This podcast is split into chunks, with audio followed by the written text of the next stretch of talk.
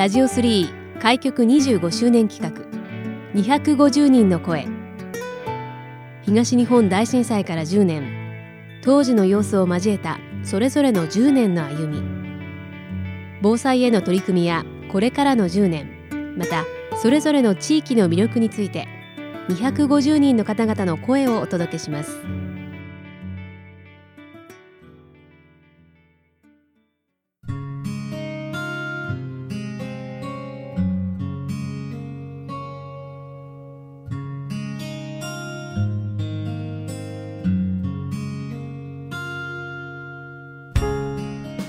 ラジオ3開局25周年企画250人の声。今回は株式会社やわらの代表取締役を務めていらっしゃいます大友和孝さんにお話をお伺いします。大友さん今回はよろしくお願いします。よろしくお願いいたします。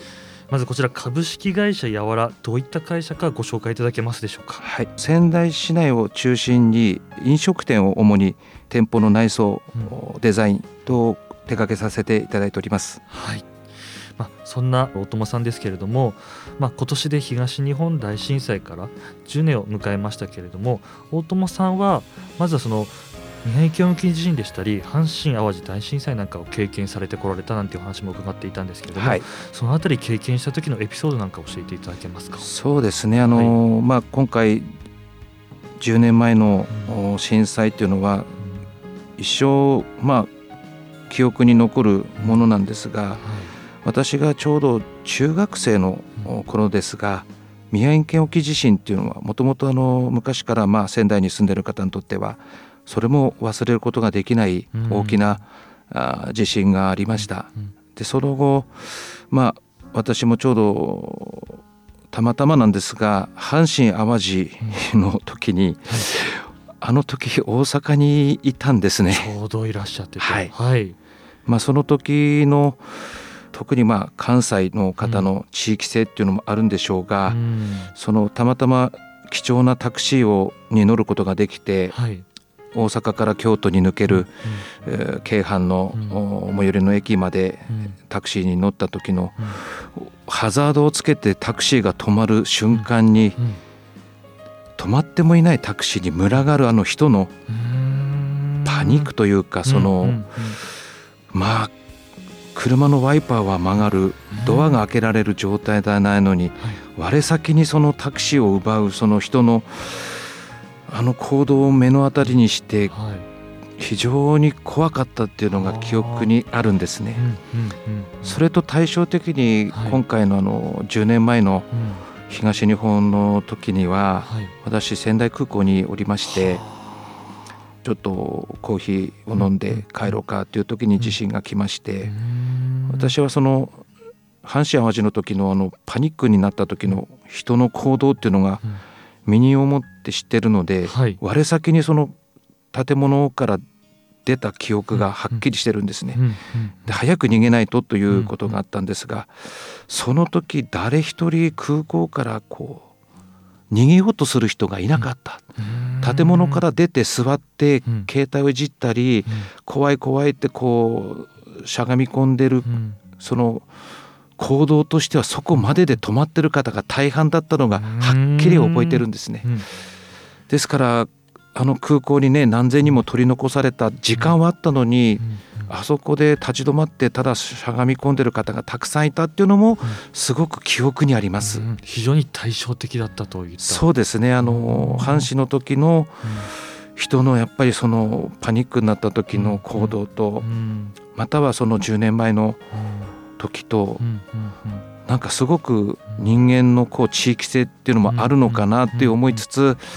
でもなぜそんな大きい地震にちゃんと自分が遭遇しているのかなっていうのは、はい、ちょっとありましたね。まあ、そこから本当にあっという間の10年だったと思いますけど、はい、この10年でこういろんなことにも携わられてこられてきていると思いますけど、はい、そのあたりについても教えていただけますそうですね。ちょうどあの、はい、まあ、私も飲食店を中心に、はい、えー、店舗の内装デザイン等を手掛けさせていただいてますが、ちょうど10年前の時、うんまあ、これエピソードになると思うんですが、はい、あのちょうど震災が起きる、うん。えー、3週間ぐらい前でしょうかね、うんうん、あの工事の契約をしまして、はい、じゃあそれの準備をということで、うん、まあ震災工事1週間前に地震が来てもうまず資材がなかった。あと業者も水道ガス、はい、いろんなインフラがもうそういう震災でどうしようもない状況だったので、うんうん、そのやっぱりその水道ガス等の工事の業者の手配、あと資材の確保、それがまず困難だったっていうのがはっきりしてまして、ですからちょうどあの普通飲食店ですと保健所の方に営業許可をいただくのに事前に協議をしたり申請をするんですが保健所に行ってもあのパートの方の電話番の方しかいなくて皆さん職員の方はあの避難所に衛生指導とかそういう形でほとんど検査の話をしても担当者が気仙沼にいるとか石巻にいるとかっていうことで結局そのどうしても検査の話を申し込んでもまあ変な話この非常時にお店工事してたんですかって。ですから震災の後仙台市の中で一番最初に保健所の検査おそらく営業許可の申請をしたのがうちの手がけてたところのお店だったのかなとはそのぐらいその、はいはいはい、まああそんなところが10年前からあって、まあその後いろんなね、お店をまあ関わってきましたけど、お店以外にもイベント会場なんかも、あのそう作られてらっしゃるですねあの、ちょうど10年前、まあ、地元ですと花火大会仙台の花火大会のほかに、まあ、石巻とか、あとは松島の、まあ、灯籠流し花火大会というのが、まあ、大きなところだったんですが、その震災を機会に、その花火大会はちょっと不謹慎だという声が上がって、まあ、灯籠流しとかあとはあの鎮魂花火という言葉で、まあ、海の盆海の盆ということでその松島の花火大会からそのイベントをね変更にあたって、まあ、あちらの観光協会とかあそういった実行委員会の方からちょっと相談を受けまして。まあ、新しいそのイベントを作りたいということで、まあ、いろいろ企画させていただきまして、まあ、それで今、まあ、コロナでねもう今年も2年中止、はい、連続で中止になりましたが、まあ、そういったイベントの方も、はい、手掛けさせていただいております。まさに今話題に上がりましたそのコロナなんですけれども、はい、まあ、その大友さんが手がけてこられたお店なんかにも大変影響もあったかなと思いますけどそのあたりはいかがですか？そうですね。あの正直なところコロナで閉店をすることになったお店または業態を変えないといけない、うん、要するにあのお酒がなんか悪者のような、うん、あほぼ日々の、ね、報道もあって、うん、ですからお酒ではなく食べる方にウエイトを置かなきゃいけないとか、まあ、そういうその業態を変えざるを得ない、えー、お店っていうのはありました。ただ一番はやっぱりその自分が手がけたお店がまた自分の手で壊すまた違うお店にしなきゃいけなかった、それはちょっとかなり辛い部分はありましたけども、まあ、それはまあコロナにこれからね5年10年と新しい環境の中で営業していくためのお店ですので、まあしょうがないかなっていう部分はありましたけども、はい。改めてこのコロナ禍で感じるところっていうのは何かあったりしますか？そうですねあの、まあ10年前の地震で生活が変わった方、生活も仕事も全てが変わった方もたくさんいらっしゃると思います。ただ今回のコロナでも同じように生活も仕事も変わった方もたくさんいらっしゃると思います。ただこのコロナを反対にそのまあ味方という言葉をつけたら、あの批判を受けることもあると思うんですが、決してそれをマイナスではなくて前向きにそのコロナを味方につけて新たな10年これからの10年をどういうふうな、まあ、例えば私の仕事ですとどんなお店でどんな店の運営でやっていくことがこれから生き残っていくためにできるのかどうかそこがすごく大切なところなのかなとは感じてます。はい、ありがとうございます。まあ、改めてになりますけれども大友さんはもう生まれも育ちも仙台だとい。うところで、はい、まあ、宮城以外でもあの各地域のお店も手挙げてこられたということで、はい、大変いろんな地域見てこられてると思いますけれども、はい、そんな大友さんから見たこの仙台の良さといいますかいいところっていうのはどういったところに感じますか？そうですね。あの仙台っていうのをまあ東京から見ると今では1時間30分ほどで来る、まあ、日帰りのできる場所なんですがそれでもすごく自然が豊かででまず町が小さいのでコンパクトだと思うんですよね。うんうんまあ、東京ですと本当に山手線があって 山手があってその他本当に皆さん県外、まあ、神奈川群馬埼玉千葉まで1時間も電車に乗って通勤される方もたくさんいらっしゃいますので仙台ですと30分車でも1時間もかからない通勤であの仕事に来られるというその都市としては非常にコンパクトかなと。ただ他の地域の都市と比べて一番感じるのがやっぱり緑豊かで、あの都市部に自然の川が流れてる町って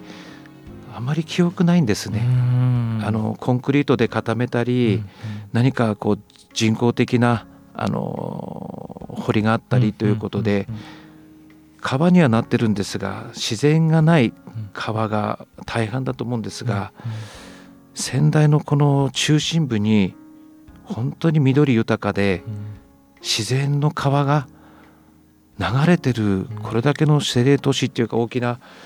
都市ではかなり少ないのかなっていうのは私はあの感じますので、まああのこういうコロナですので、あまり外に出ることはないんでしょうけども、あまりそのゲームとかね、あのテレビというそのインドアではなくて、もっともっとその自然に触れ合って、自然とともに小さい子どもさんはあの大きく育っていただいたら、この仙台をもっともっと日本もしくは世界に向けて発信できる子どもたちとしては非常にいい環境に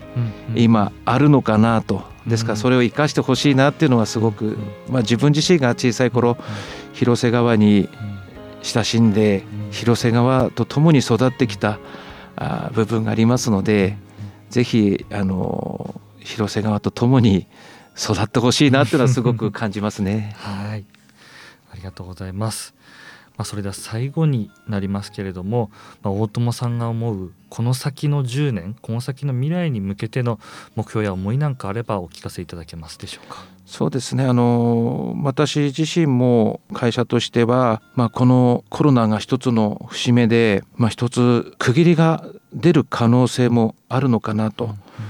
まあ、今回かなりあのいろんな店舗さんも苦しんでえー、いろんなお金も投資もされましたし女性も受けて、えー、いろいろなところにお金も入ってますのでじゃあ来年以降どうなのかと。なるとやっぱりなかなか来年以降は早くその頑張って、えー、借りたものを返さなきゃいけないとか、えー、その利益を出す方に、えー、入ってくるタイミングになると思いますのでですからうちとしてはあのそのお店に対するもちろんサポートはあの必ずしないといけないんでしょうけども、まあ、私の会社のサブタイトルとしてはやっぱりナチュラルアートデザインっていう、はい、ところがありましてやっぱり自然の素材自然のものを使ったアートを今まで店舗を通してお客様に提供しましたがそれをまた別な形で日本もしくは世界に向けてそのナチュラルアートを私が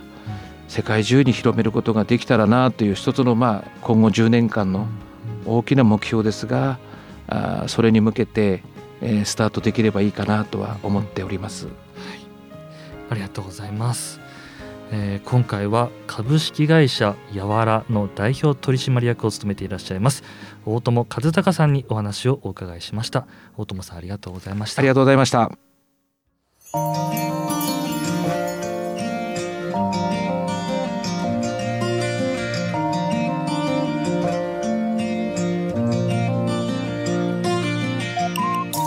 ラジオ3開局25周年企画。250人の声。ラジオ3のホームページからもアーカイブでお楽しみいただけます。どうぞご覧ください。次回の放送もお楽しみに。